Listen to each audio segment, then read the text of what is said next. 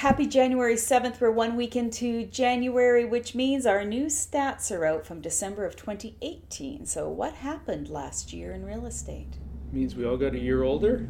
Yes, but those that of, of us that own real estate got a little bit richer because the average prices were up 5% uh, for residential, 3% for condos, just over. I'm, I'm rounding down.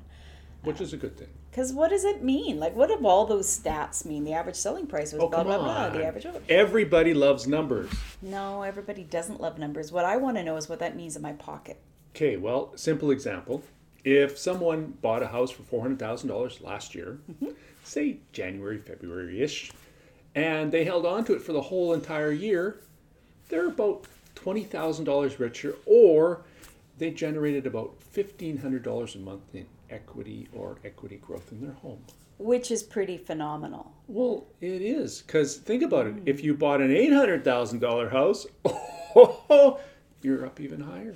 So here's what this means for two particular markets. First time buyers, if you have been thinking about buying and there's nothing really holding you back, but maybe lack of inventory, get in touch with us because we can get you into something sooner rather than later. So you're putting that uh, 5% growth that we project into 2019 in your pocket. So you don't have to get a part time job. Your part time job is your house. I mean, $20,000 a year, that's like a part time job. And the story that we've heard in the past over and over again is we're going to wait, we're going to save more of the down payment, all of that stuff. The challenge is is the market is going up faster than you can save your down payment. So next year will come and there'll be the same story and so on and so mm-hmm. forth. The key is get into the market now. We don't see anything based on the numbers that we're seeing indicating that the market is going to crash if some suggest it. There's too many good things moving forward in the marketplace to indicate that. Even with the interest rates going up, the small amount that they have, there's now talk that they might even come down Yeah. again. So it's important to talk to us. Let us give you a complete roadmap of how we can map out your future in purchasing real estate. Otherwise, you're going to keep missing the boat. And if you already own property and you're thinking that this is going to be your upgrade year because the kids are getting a little bit too big for the townhouse you bought a few years ago, think about it.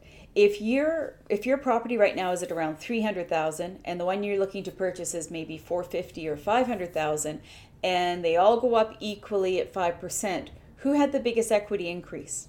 Again, the one that had the more expensive property. So if you're not making the move now, if you're not upgrading now, Yeah. you're working against yourself. Yeah.